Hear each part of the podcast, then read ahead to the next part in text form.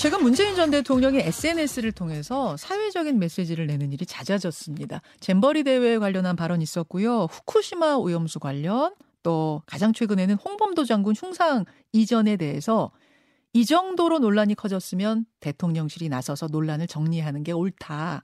이런 글 올렸죠. 그러자 어제 용산 대통령실이 공식 답변을 내놨습니다. 이 문제는 대통령실이 나서지 않는 게 문제가 아니고 전직 대통령이 지나치게 나서서 문제다. 아, 이렇게 대통령실이 전, 정면으로 맞받으면서 신구 정부의 갈등 문제로까지 지금 비화가 되고 있습니다.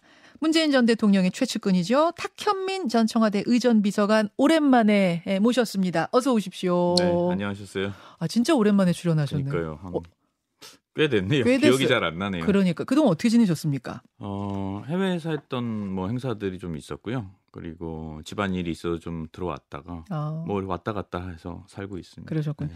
아니 사소한 추억의 힘이라는 에세이집을 예, 예, 예. 내셨다는 기사는 제가 봤는데 오늘 그래서 이제 추억의 한 장면을 이렇게 되뇌이는 자리가 되면 참 좋겠는데 주제가 상당히 무겁네요. 어, 그러게요. 근데 이제 제가 최측근이었는진 잘 모르겠고. 음. 그리고 아, 저그 정도면 최측근 맞습니다. 그런가요? 예. 네. 아니 문재인 전 대통령하고 연락은 좀 종종 주고 받으세요. 아, 그래서 안 그래도 오늘 이제 그런 질문을 하실 거라는 얘기를 듣고 네. 제가 좀그 어, 고민스러운 게 이제 이번 주에 한번 뵙기로 했거든요. 아 그러셨어요? 예, 그래서 아, 뵙고 와서 얘기를 듣고 말씀을 드리는 게 나았나? 인터뷰를 좀 나중에 잡았어야 예, 됐나? 그런 생각이 잠깐 들더라고요. 근데 음, 음. 그냥 이건 뭐 제 생각입니다. 근데 요즘 이제 여러 말씀을 하시는 걸 보고 저는 개인적으로 예. 아, 대통령님이 좀 더 자유로워지셨구나. 라는 음, 생각이 음, 들더라고요. 무엇으로부터의 자유? 모든 것들로부터. 어, 아, 그럼 전에는 어떠셨길래요? 음, 그러니까 어쨌든 간에 유추해 볼 수 있는 게 전임 대통령으로서 어떤 현안 문제라든지 혹은 본인의 생각이라든지 이런 것들을 이야기하는데 매우 조심스러우실 수밖에 없다고 추측할 수 있잖아요. 음, 누구나. 음, 음. 어, 근데 요즘 음, 말씀하시는 것들을 이렇게 보면 네. 어, 대통령이 그런 부담이나 혹은 고려 혹은 고민 이런 것들로부터 훨씬 자유롭게 본인 생각을 얘기하고 계시는구나. 아... 그런 생각이 저는 네, 들더라고요. 네, 네. 아니 왜냐면은 그 글을 보면 그러니까 탁현민 전 비서관 정도 되면은 그분의 스타일을 잘 알잖아요. 특히 이제 의전 비서관이셨기 때문에 이분이 그렇죠. 쓰는 글의 어떤 문체라든지 글의 어떤 분량 이런 걸 보면 대충 그분의 feeling 같은 게 느껴지실 거예요. 말을 안 해도 아는 feeling 같은 게. 이런 데서 이제 감정이 느껴진다 그 말씀을 하고 싶은 SNS 거잖아요. 좀 보여주세요. 항상 네. 굉장히 짧게 글을 쓰는 스타일이신데 음. 이 최근에 쓴 글을 보면 굉장히 길어요. 음. 굉장히 길어요. 이걸 보면서 느끼는 필링은 뭡니까? 아니 그러니까 뭐 되풀이해서 얘기하지만 뭐 예, 예컨대 지금 저 홍범도 문제 같은 경우는 홍범도 장군의 저 흉상 문제 같은 경우는 네. 대통령이 재임 중에 여러 번 그 언급도 하셨고 음. 또그 의미를 누구보다 많이 알고 계셨고 또 실제로 봉환의 주관을 하셨기 때문에 예. 어, 저런 감정이 들 수밖에 없다고 생각해요. 그래서 다소 글에 어, 본인의 감정이 다른 글들보다 훨씬 많이 묻어나올 수밖에 없지 않나 아... 그런 생각이 저는 들죠. 그러니까 자주 요새 좀 다른 때보다 자주 글을 쓰시는 거는 자유로워지셨다라는 일단 평가를 한번 하나 하셨고, 그렇죠. 또 네. 하나는 특히 저 문제에 대해서는 이분이 좀 분노도 있구나. 분노라기보다는 회한에 가깝지 않을까요? 회한. 어, 왜냐하면 홍범도 장군의 유해 봉환의 전 과정에 저도 네. 어, 일정 정도 역할을 했었잖아요. 행사를 또 연출하셨죠. 그렇죠. 뭐 봉환식과 안장식을 연출했었고 카자흐스탄도 저도 몇 번이나 갔었고 예. 사전에 원래 모시기로 했던 해에 코로나가 발생하면서 연기되기도 했고 음. 더 위로 올라가면 뭐 노태우 김영삼 정부 때부터 시작됐던 일이 어 일단락이 지어진 거고 음. 뭐 이런저런 과정들을 복귀해 보면 그 과정에서 대통령이 했던 말씀과 어, 그리고 또 그것이 갖는 의미 이런 것들이 현 정부에서 달리 평가받는 부분에 대해서 저런 회한이 없을 수가 없죠. 아, 네. 회한이 느껴질 거다. 이 정도로 논란이 커졌으면 대통령실이 나서서 논란을 정리하는 게 옳을 것입니다가 음. 저 글의 마지막이거든요. 그러자 이제 이 글이 올라온 게 일요일이에요. 9월 3일. 바로 다음 날인 어제 9월 4일에 용산 대통령실이 입장을 내놨습니다. 기자들이 대변인한테 질문을 한 거예요. 네. 그랬더니 대통령실이 답변을 했습니다. 뭐라고 네. 했느냐? 대통령실이 안 나서는 게 문제가 아니라 전직 대통령이 지나치게 나서는 게 문제가 아닌가 생각한다. 어떻게 들으셨어요? 저는 그 답변을 보고 이건 전, 저 정도의 개인이 할 수 있는 수준의 답변 아닌가.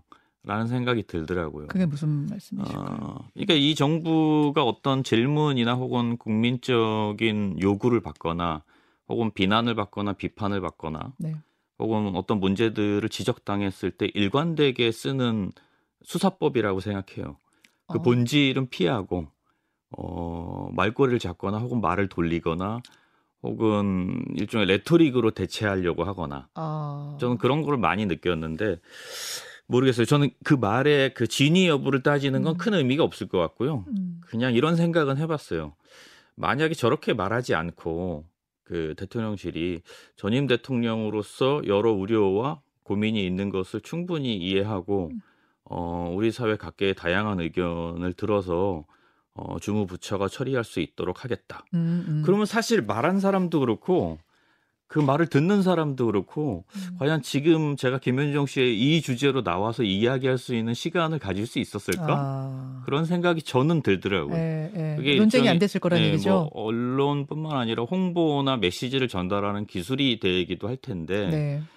그런 방법을 쓰지 않고 항상 이런 식인 거죠. 뭐 바이든 때부터 시작해서 음. 지금까지 일관되게 보여주는 자세라 어, 실무적으로는 저렇게 해서 얻을 수 있는 게 뭐지? 뭐 어. 전임 대통령과 싸우는 모습을 보여줘서 어, 본인들이 가져갈 수 있는 건 뭐지? 혹은 본인들의 옹졸함을 보여줘서 얻어낼 수 있는 게 과연 뭐지? 어, 기분이 좀 나아지시나? 그런 생각이 들더라고요. 아... 모르겠습니다. 하여튼 저는 뭐 실무적으로 그런 비슷한 일을 했던 사람이니까 네, 네. 그 말의 진위 여부보다는 그런 일종의 기술이라고 할까요? 음. 테크닉이라고 할까요? 음. 그런 부분이 먼저 보이더라고요. 그거를 그 대통령실 분들도 다 전문가인데 모를 리가 없잖아요. 이렇게 했을 땐 이렇게 이야기가 커질 것이다라는 걸. 전문성이 그닥 높아 보이지 않던데요. 아. 지금까지 해왔던 걸로 아, 미뤄봐서. 아. 누군가 그 자리에 있다고 해서 전문성이 생기는 건 아니잖아요. 전문성을 가지고 그 자리에 가야 역할을 할 수 있는 거죠. 국민의힘 장해찬 최고위원 같은 경우에는 문재인 전 대통령의 저 SNS 글을 보고 더 강하게 비판을 했습니다. 문재인 대통령은 이런 지적을 할 자격이 없다. 관종 역할 적당히 하시고 커피 장사에나 집중하길 바란다. 그러니까 뭐 그 대통령실보다 더 어, 아래 수준의 발언이기 때문에 그게 그렇게 영향력이 있, 는지 잘 모르겠네요, 저는. 아, 최고위원이신데요, 국민의힘 최고. 그래서 뭐 자리가 최고이면 뭐 할까요? 그 사람의 말이 최고여야지. 자기 저 최고위 또 뭐라고 답하실지 모르겠는데. 알겠습니다. 하여튼 이 지금 신구 정권의 약간 이 갈등 양상이랄까요? 최근에 갈등 양상으로 비춰지는 이 상황들을 거슬러 올라가 보자면 지난주 여당 연찬회로 가게 돼요. 그 연찬회 자리에서 윤석열 대통령이 전임 정부를 부실 기업에 비유하는 발언을 했습니다. 망하기 전에 기업을 인수해 보면 껍데기는 화려한데 속은 아주 형편없다. 분식회계 해가지고 재정은 엉망인데 사장은 벤츠 타고 다니고 그런다. 정부도 마찬가지더라. 우리가 국정 운영권을 가져오지 않았더라면 이 나라가 어떻게 됐건, 됐겠나 생각하면 아주 아찔하다. 요런 발언. 근데 이거는 누가 봐도 전 정권을 부실 기업에 이제 빗댄 그렇죠. 걸로 네. 들리는데 그때 이제 문재인 정권 분들이 요 발언 듣고는 어, 어떨까 좀 궁금했었어요. 음.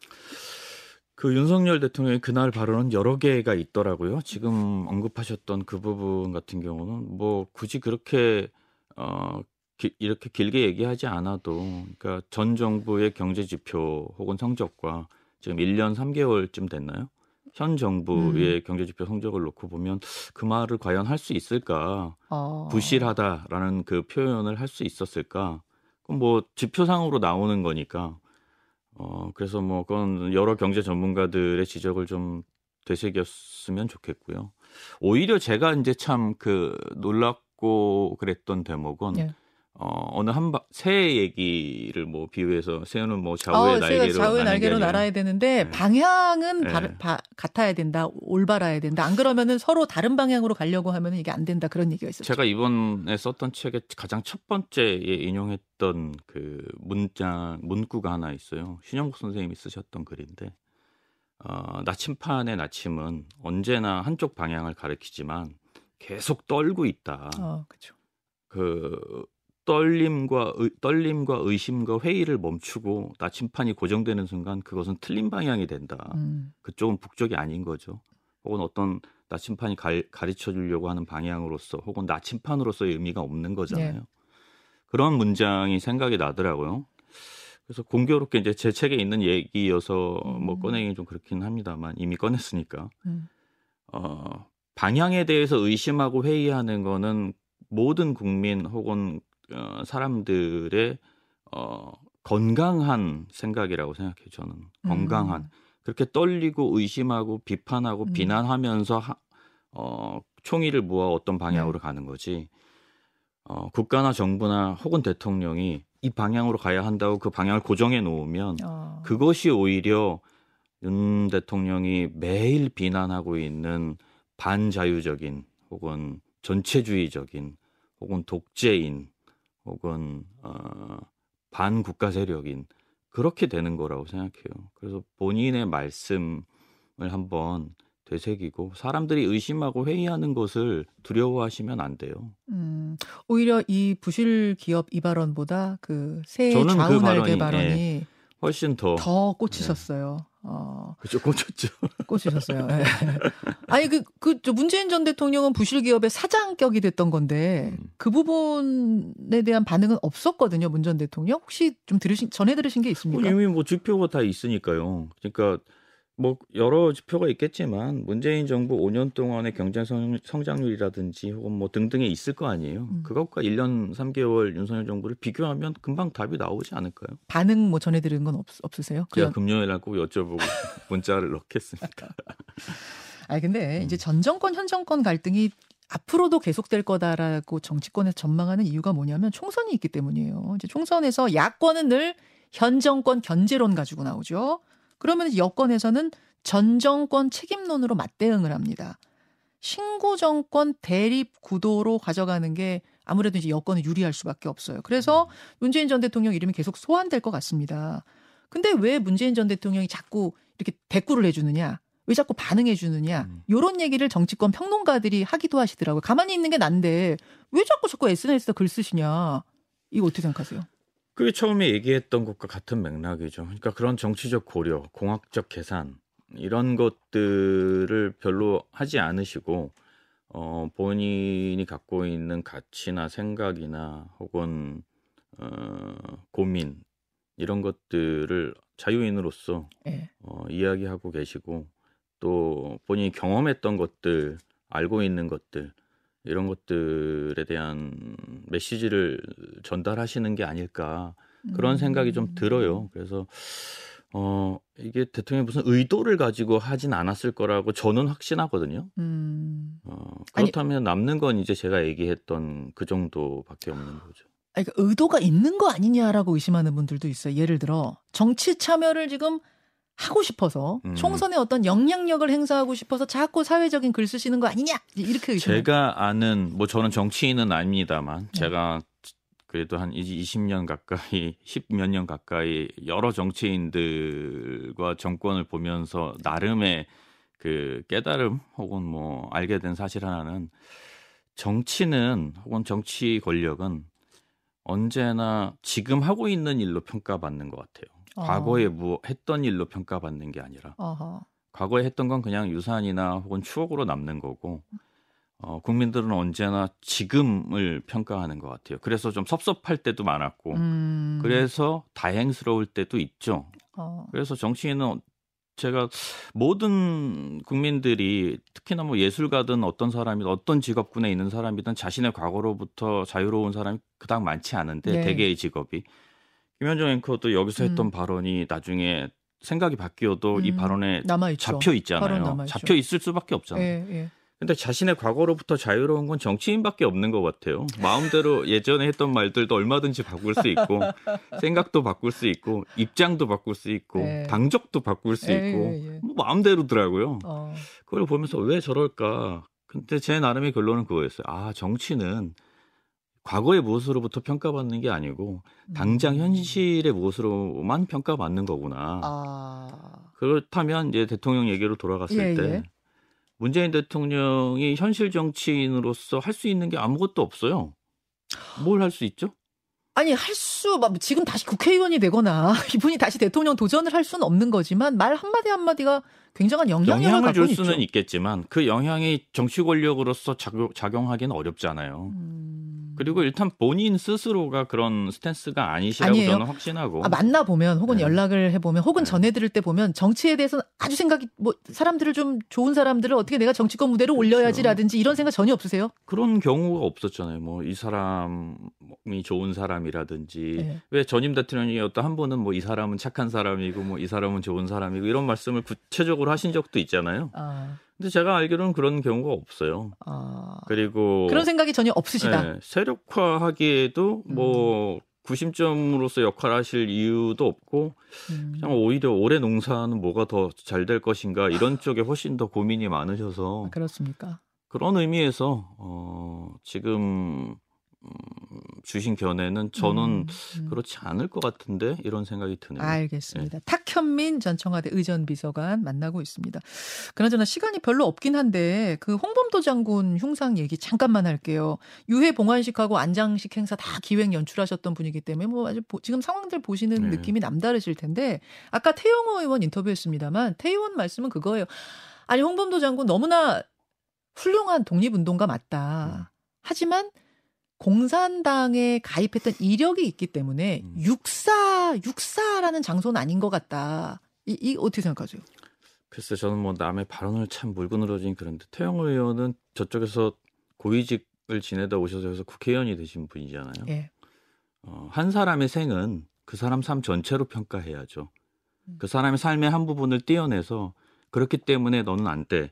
그 안 되는 뭐 수준과 이유를 떠나서 음. 그런 평가 자체가 몹시 불합리하죠. 태영호 의원 보고 넌 당신은 북쪽에서 왔으니까 국회의원 하면 안 돼. 적어도 국회의원은 하면 안 돼. 이게 말이 됩니까? 어... 말이 안 되잖아요. 어허. 그렇기 때문에 저는 홍범도 장군뿐만 아니에요. 네, 네. 뭐 이를테면 저희 정부 때 그 백선엽 장군이 현충원에 안장됐어요. 네. 그 사람의 생애를 보면 그 사람의 입장에서 그리고 국민들 입장에서 납득하지 못하는 시기가 있었어요. 음. 그게 이제 뭐 간도 특설대라든지 혹은 친일 경력이라든지 이런 부분들에 대해서 그 부분을 들여다보고 그렇기 때문에 당신은 안 됩니다. 적어도 대한민국의 현충원에 안장되는 건 아니죠. 이렇게 얘기할 수 있겠냐는 거예요. 그때 이제 그런 분들도 계셨는데 있었죠. 정부에서는 그렇게 동의하지 않았다. 두 가지 기준이? 있었어요. 하나는 네. 그 사람의 삶에 가장 빛나는 순간을 네. 먼저 예, 예. 봐줘야 되는 거고 음. 두 번째는 그 사람의 마지막이 어떠했는지를 음. 봐야 되는 네. 거라고 봐요. 음. 그두 가지를 놓고 가능하면 국민적 갈등을 줄이는 방향으로 가, 가야지. 음. 이제 안중근 의사 지금 유해 찾고 있잖아요. 네. 만약에 모시고 온다면 과연 그 나라가 그걸 주, 주려고 할까요? 아. 이를테면 중국 아니면 러시아 이런 네. 쪽에 있을 거라고 추정되잖아요. 예. 중국과 러시아가 우리나라에게 안중근 의사의 유해를 돌려줄까요? 만약에 발견돼도 아, 또 모시고 가서 뭐 그 안에서 감론을박이 벌어지겠구나 이런 생각을 할 아니, 거다. 어떤 일이 벌어질 수도 있을 거라고 보는 거죠. 왜냐면 우리가 이미 그 이런 서글픈 전례를 만들어 놨잖아요. 알겠습니다. 알겠습니다. 여기에 대한 견해까지 낚시 되게 좋아하시잖아요. 아, 근데 올 여름에 너무 더워서 잘 못했어요. 해외 나가 있느라고도 못했고. 제주도에 그 요즘 네. 뭐 네. 한치 많이 나오니까요. 한치 많이들 드시러. 아, 제주도에 머물면서 낚시하는 걸 네. 되게 좋아하시더라고요. 바다를 사랑합시다. 예, 낚시하기 좋은 계절 왔으니까 낚시 많이 즐기시길 바라고요. 오늘 귀한 시간 고맙습니다. 네, 고맙습니다. 탁현민 전 청와대 의전 비서관이었습니다. 김현정의 뉴스쇼는 시청자 여러분의 참여를 기다립니다. 구독과 좋아요, 댓글 잊지 않으셨죠? 알림 설정을 해두시면 평일 아침 7시 20분 실시간 라이브도 참여하실 수 있습니다.